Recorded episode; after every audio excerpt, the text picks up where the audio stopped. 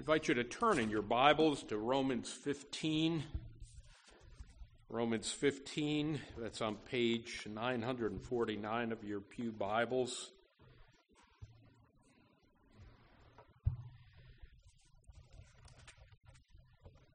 Hear the Word of God. Romans 15, beginning with verse 1. We who are strong have an obligation to bear with the failings of the weak and not to please ourselves. Let each of us please his neighbor for his good, to build him up. For Christ did not please himself, but as it is written, the reproaches of those who reproached you fell on me. For whatever was written in former days was written for our instruction, that through endurance and through the encouragement of the Scriptures we might have hope. Amen to this reading of God's holy and divinely inspired word. Uh, the grass withers and the flower fades, but the word of our God will stand forever. Let's pray. Our Lord and our God, we thank you that you um, give us your written word, written by holy men who are moved by your Spirit uh, to record the very words of God given to us for our edification, our encouragement, for our instruction and Lord, pray uh, that you would be teaching us this morning and that we would have uh, listening ears, tender, teachable hearts, Father, that we would always be growing in our love for Jesus, growing in our understanding in the depths of your love for us in Christ, in whose name we pray. Amen. You know, back in the day, uh, consumers received a hefty owner's manual uh, when they bought a new product. Uh, this manual often included those printed instructions on the front. Read this guide uh, before you use uh, the blender, the lawnmower, the sewing machine, the car, the chainsaw. And most of us men said, well, we throw aside the manual and say we'll refer to it when we need it. Uh, today, consumers, even when we receive a, a manual, uh, usually we look up the necessary information online or we'll watch a brief YouTube video and say, okay, I've got it down pat, ready to go. You know, but we buy these products uh, with the promise that they will make our lives more pleasurable or more productive. But the question for us this morning where do Christians turn when they need instructions about living lives that are pleasing to God? Uh, we turn to scriptures, all 66 books of the Bible. Now, in here in, in Romans 15 and these first four uh, brief but beautiful verses, I invite you to turn in your Bibles there, follow along. Here we learn that the scriptures graciously instruct every Christian about living to please God. And what must every Christian learn about living to please God? You know, just focusing again here on Romans 15, 1 through 4. You know, we are to be caring. We are to be centering. Uh, we are to be clinging. You know, it begins there, Romans 15, you know, 1, we are to be caring for the weak Christian. You know, the, the context here, um, you know, it's always important with Bible study, you're looking at verses to say what are the verses that precede this, what are the verses that follow this, and here in Romans, um, beginning in Romans 12, verse 1, we've been learning about the practice of righteousness. You know, much of Romans is a glorious gospel doctrine, but now uh, we're moving from problem to solution. Here, God's word is guiding us about living out uh, the righteousness of, of, Christ. It will conclude at the end of uh, chapter 15 and uh, then just chapter 16 uh, for our study. Uh, remember Romans 14? We, we took a few Sundays to go through it. God gave gracious instructions both to strong and weak Christians. Remember that the strong Christians uh, presumably were Gentile Christians who could eat all meats with a clear conscience. They could drink wine. They could honor the Lord on old days. But then there were what Scripture calls weak brothers and sisters. Presumably Jewish Christians, recent converts, they still kept the Old Testament dietary laws and the ceremonial days, but God gives instructions here both to strong and weak Christians. So that they, as we read in Romans 14 19, so then let us pursue what makes for peace and for mutual upbuilding. But here Romans 15:1 begins by Apostle Paul addresses the strong Christians. Uh, we'll see there are two gracious instructions to the strong Christians and two more gracious instructions to the weak Christians.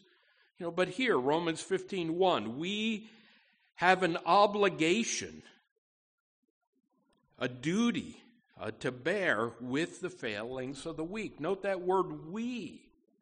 You know, here Paul, God's word is speaking to all Christians. We, he includes himself with the strong. You know, the church has an obligation. We ought to heed God's holy instructions. You know, just so you get a sense of that word ought, Hear this, uh, 1 John chapter 4 verse 11, 1 John 4 11. Beloved, if God so loved us, we also ought to love one another. And back to Romans 15 1, we ought to. We have an obligation uh, to bear with the failings of the weak. What does it mean to bear? Uh, selflessly carry and lovingly endure the infirmities, the faults of the weaker brother as they are growing in their faith and knowledge and love for Jesus. We hear this same truth elsewhere in Scripture. Galatians 6 2. Galatians 6 2. Bear with one another's burdens and so fulfill the law of Christ. You know, we're to carry one another's burdens. Not to say, well, that's your problem, you deal with it, I'm doing well. Bear one another's failings. You know, how do we bear with the failings of the weak? You know, we love them with the love of Christ. We teach them the word. We pray with them and for them. A few ways we can bear with the failings of the weak. You know, but a, a, second instruction to the strong, still in verse 1 we who are strong have an obligation to bear with the failings of the weak. And now he's going to meddling, and now and not to please ourselves. One commentary sums it this way this is the summing up of the argument of the preceding chapter. If you're wondering what Romans 14 was about, here it is. We're not to please ourselves. It's not me first. You know, our first priority, as we'll learn, is to please Christ. But then, right on the heels of that, our second priority is to please our neighbor. You know, here it's a call for us as Christians, you know, to learn the vital lesson of self denial for the sake of Christ and His church. You know, we, uh, we as Christians humbly take the lowly seat at the banqueting table. We must learn, like the Good Samaritan, to invest our energy and time in gospel care for the hurting and the hopeless ones. Obligation to bear with the failings of the weak, not to please ourselves. But then in verse 2, believe it's addressed to all the church. Let each of us, let all of us, every one of us, please his neighbor for his good, to build him up. You know, our neighbor. We're commanded in Scripture, Leviticus 19:18, you shall love your neighbor as yourself. You know, who is our neighbor? Our neighbor could be the weak brother. Our neighbor could be the stronger sister in Christ. All those who have professed faith in Christ who worship with us on the Lord's day bear fruit of their faith in Christ. Let each of us please our neighbor for their good, for their gospel good, for their growth in grace and knowledge and love for Jesus. You know, but part of pleasing our neighbor is, is you know, after chapter 14, we're going to resist those good things that might cause them to stumble. We refrain from passing judgment on our brother or despising them. Remember Romans 14:10, why do you pass judgment on your brother? Or you, why do you despise your brother? For we will all stand before the judgment seat of Christ. You know, we pray, we purposefully pray that the Lord would use us for their growth and grace to build them up you know, we, we've seen that word a few times here in these chapters. It was there in Romans uh, chapter 14, verse 19. So then, let us pursue what makes for peace and for mutual upbuilding. You know, we're, we're to seek to build up, to encourage, to edify our, our brothers and sisters in Christ. You know, to endure their sinful shortcomings you know, that's a great temptation. The longer we're a Christian, we mature in the faith, and sometimes we can become proud. I can become proud. Man, why aren't you there yet? You know, why haven't you learned this yet? You know, and, and here God's word reminds us we are to endure and to edify them. You know, in his weighty and wonderful series of sermons on Romans 15, you know, just on these opening verses, Dr. Jim Boice, four volume set of sermons, commend them to you for your reading. Pastor, PCA pastor now in glory, but in writing about Romans 15, he references 1 Kings 6, verse 7. 1 Kings 6, verse 7. Let, it, let me read it for us. This is Solomon uh, preparing to build God's temple, 1 Kings 6, 7. When the house, when the temple was built, it was with stone prepared at the quarry, so that neither hammer nor axe nor any tool of iron was heard in the house while it was being built. And, and hear this from Dr. Boice, and I quote Only blocks dressed at the quarry were used to build Solomon's temple. No hammer, chisel, or any other iron tool was heard at the temple site. To my knowledge, no other building in history was ever built in this way. Its construction was so well done, it was almost silent. Silently, silently, the stones were added and the building rose. And then he concludes so it is with the church. You know, Christ silently and, and sovereignly builds his church. As his word instructs strong believers to bear with the failings of the weak and not to please themselves, the scriptures call every Christian to please their neighbor, to, to build them up in the faith. So, the first mark of a Christian who is living that life pleasing to God is we are caring for the weaker Christian. Gracious self denial. But secondly, verse 3 of Romans 15, we are centering on Christ. Centering on Christ. Hear it again Romans 15. Verse 3 For Christ did not please himself, but as it is written, the reproaches of those who reproached you fell on me.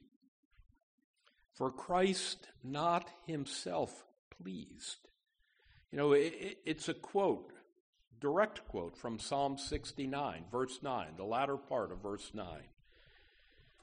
As Roger mentioned, it's the third most quoted psalm in the New Testament. After Psalm 22, you know, my God, my God, why have you forsaken me? Psalm 110.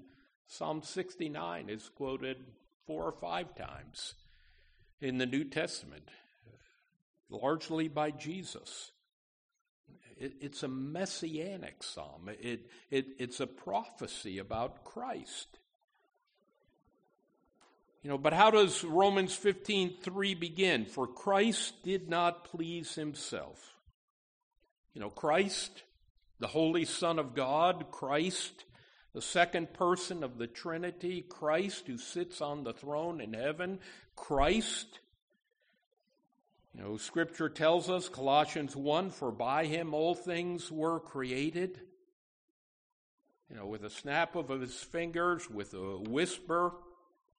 You know, he could have pleased himself, but here scripture says Christ did not please himself. You know, quite the opposite. You know what? Think about the life of Christ.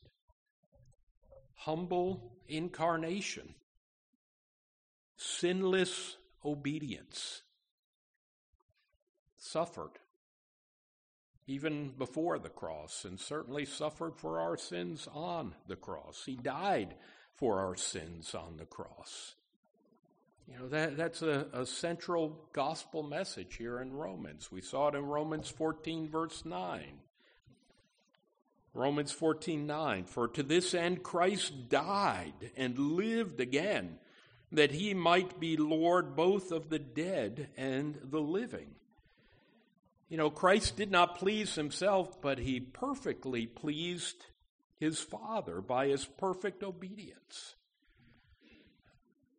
John 6, verse 38. John 6, verse 38. Jesus' own words. For I have come down from heaven not to do my own will, but the will of him who sent me. And this is the will of him who sent me, that I should lose nothing of all that he has given me, but raise it up on the last day. For this is the will of my Father, that everyone who looks on the Son and believes in him should have eternal life, and I will raise him up at the last day. You know, when Scripture teaches us that Christ did not please himself, why did he do that? He, he did it for our sakes, for our redemption, for our salvation. You know, as we look at Romans 15:3, two truths here about Christ. We can see Jesus as the supreme example of sacrificial love. You know, but scripture not only holds up Christ as a model of love, but it's a means and motive uh, for us to love sacrificially and to live a life of self denying service for the Lord our God. Only a saving faith in Christ can provide us with the gospel power to live a life that is pleasing to God. You know, who are we without Christ? you know, throughout Scripture, but hear this from Isaiah Isaiah 64 6. All our righteous deeds are like a polluted garment. You know, look that up, what Isaiah is referring to. Filthy rags. You know, Charles Hodge put it this way Christ's example is constantly held up, not merely as a model, but a motive you know, if we're torn, how can I live that life pleasing to God? No way I can do it. I'm, uh, I'm a sinner. I'm a failure. I'm a fallen person. You know, Lord, don't set me up for another failure in my life. You know, he, here's Christ as, as the model, but more importantly, the motive for us, the power for us to live that life that's honoring and pleasing to God. But look again at, at Romans 15:3. Now the direct quote from Psalm 69. The reproaches of those who reproached you fell on me. Psalm of David, you know, but really it's pointing us to Christ. You know, what's a reproach? Not a word we use too often. It's a hurtful insult, hateful abuse, wicked words that are designed to disgrace, to belittle, to brutalize, sinful taunts. You know, and here in Psalm 69, you know, the Lord graciously gives us a time tested theology for living that God pleasing life. If you go back to Psalm 69, the first part of verse 9, it actually starts, For zeal for your house has consumed me. You know, that, that's a verse that's quoted in John chapter 2 when Jesus is cleansing the temple. And we, we know that God's house is to be a place of holy worship, not a place of money changers. You know, those selling sacrifices for profit. You know, but Jesus' primary passion was not for the purity of Herod's temple. This wasn't even Solomon's temple that Jesus cleansed, it was Herod's. You know, his passion was for the purity of his beloved and blood bought church. Zeal for your house, zeal for the church, zeal for the body of Christ consumed me. You know, Christ will build his church, build us up as believers, as living stones. We see that same scriptural image 1 Timothy chapter 2 verses 4 and 5 1 Timothy 2 4 as you come to him a living stone, rejected by men, but in the sight of God, chosen and precious, you yourselves, like living stones, are being built up as a spiritual house, uh, to be a holy priesthood, to offer spiritual sacrifices acceptable to God through Jesus Christ. You know, the reproaches against Christ. You know, we we heard it this morning, we read it this morning in the Sunday school lesson. You know, Jesus prophesied those reproaches. Mark chapter 10, verse 34. Mark 10, verse 34. Jesus prophesied, and they will mock him and spit on him and flog him and kill him, and after three days he will rise. You know, why did Christ endure those reproaches? For our sake, out of his love for his chosen children. You know, but there's another lesson for us here. If we're living that life pleasing to God, every Christian who is trusting in Christ alone for their salvation, who lives by the truth of God's word, by the power of the Holy Spirit, and for the glory of God, will suffer persecution and reproach for Christ. Don't be surprised by it. Scripture prophesies it. This point was driven home to me a few years back. I think it might have shared some of this with some of you, but in the fall of 2000, the Lord opened a door for me to uh, make a short term mission trip to eastern Ukraine to teach at a Bible college there in, in Donetsk. There for two weeks, teaching uh, seven hours a day, uh, a class uh, entitled Biblio- Bibliology. I'll get it out. Don't ask me to spell it. Um, and what is that? A, a biblical and a reformed view of Scripture.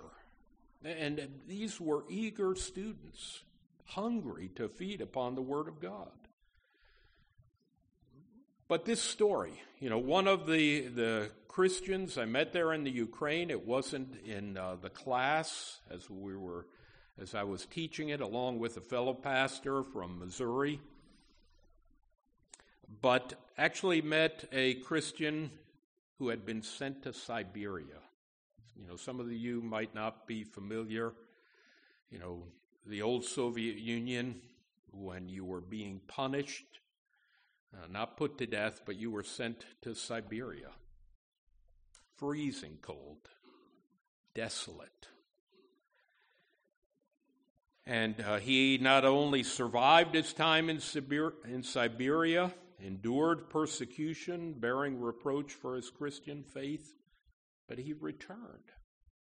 A, a joyful witness for Christ, glad to gather with God's saints and, and give God the glory. A Christian whose life centered on Christ. You know, what scriptural lessons have we learned thus far about living that life that's pleasing to God?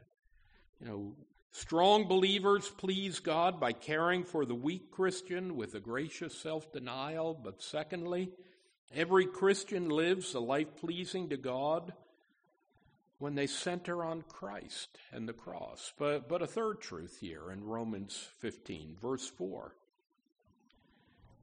We are not only to be caring for the weak Christians, centering on Christ, we are to be clinging to the Scriptures. That's our gracious hope. Here we learn how the scriptures give us that power, that strength, that hope to live that life that's pleasing to God. You know, we don't follow our fickle emotions, our erratic feelings, our oscillating opinions about living to please God. You know, we don't wet our finger. Well, will I live that life pleasing to God? What feels good today? We, we turn first to God's Word here. And if uh, Romans 15:4 sounds familiar, I had to refresh my memory. It was our year verse uh, for 2021. You know, but five brief truths here about the Bible that we can learn in Romans 15, verse 4. These are adapted from John Stott. Want to give him uh, the credit. Uh, made some modifications. You know, the first truth here there's a purpose to Scripture. Romans 15:4 for whatever was written in former days in earlier times you know referring to all of the Old Testament here it was written for our instruction. You know, by the power of the Holy Spirit, God graciously revealed His Word to men who wrote it down. You know, God gave us His inspired, inerrant, infallible Word for our instruction so that we would learn His will and His ways. Uh, Westminster Shorter Catechism, number three. What do the scriptures principally teach? The scriptures principally teach what man is to believe concerning God and what duty God requires of man. Scriptures are purposeful, scriptures are personal. They were written for our instruction. You know, for your instruction, for my instruction to graciously guide us as Christians, to grow us in grace. Third, scriptures point us to Christ. All of Scripture points us to Christ. Even Psalm 69, verse 9, points us to Christ, the reproach that Christ endured for us, for our sins, for our sakes, there on the cross. Fourth, Scriptures are practical that through endurance and encouragement of, of the scriptures, we learn practical truths about the character of God that we worship. He is a patient God, slow to anger, abundant in his steadfast love. His persevering love preserves us in our walk of faith with Christ. God's word encourages us. And don't we need encouragement today? The, the word there is comfort. It's a word from which we get the Holy Spirit, paraclete. Uh, Jason referred to this in his sermon, our Thursday morning men's study club. I like to call it the Bible Breakfast Club. Uh, 6 a.m. I'm on my second cup of coffee there, so I'll be alert. Uh, but last week's study was based on Second John or First John chapter two verse one. First John chapter two verse one. Let me quick read this for us. First John two verse one. My little children, I am writing these things to you so that you may not sin. But if anyone does sin, we have an advocate or a comforter or a helper with the Father, Jesus Christ, the righteous one. Dane Ortlund writes this in that chapter Jesus is our paraclete, our advocate, our comforting defender, the one nearer than we know, and his heart is such that he stands and speaks in our defense when we sin, not after it. You know, all of scriptures provide us with, with gospel comfort in Jesus Christ, our advocate. You know, practical gospel truth.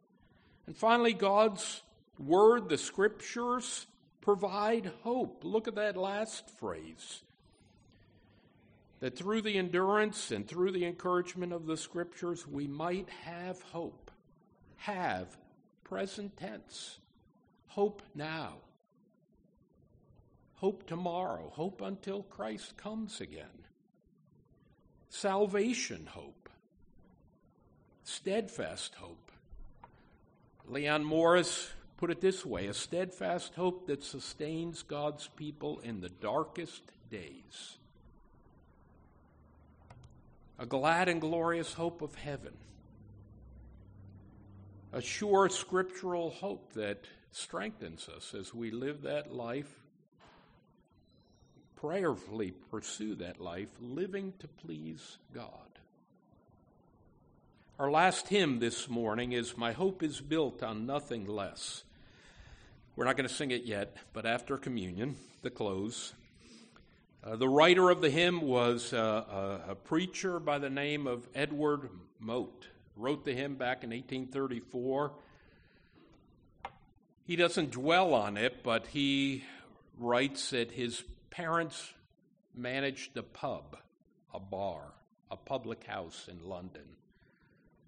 It said that they were so busy managing the bar, running the bar, that Edward often played out in the streets of London all alone. Writing later about his childhood years, Mote wrote, So ignorant was I that I did not know there was a God. You know, by God's grace, he came to saving faith in Christ at the age of 16. The Lord brought him into a church there in London where the gospel was pro- preached, and he trusted in Christ for his salvation. Later went on uh, to become a, a pastor. You know, but listen to that third verse in closing here.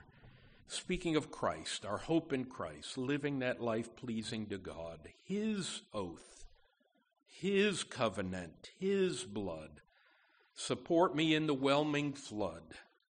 When all around my soul gives way, He then is all my hope, my stay. On Christ the solid rock I stand, all other ground is sinking sand.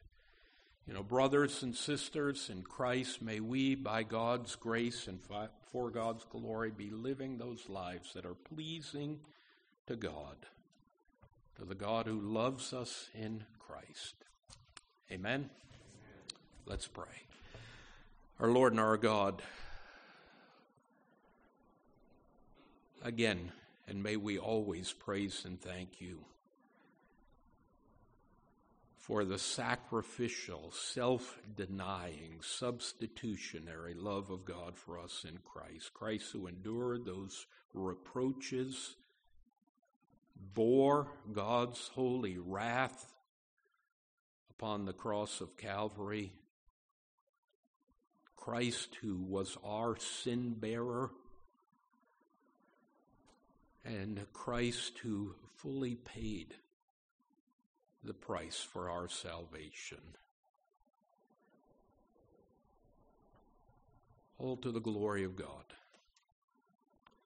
And Father God, um, pray that as your love and grace continues to fill our hearts as you instruct us in your word, that we would be living those lives that are pleasing to you, bearing fruit of the gospel.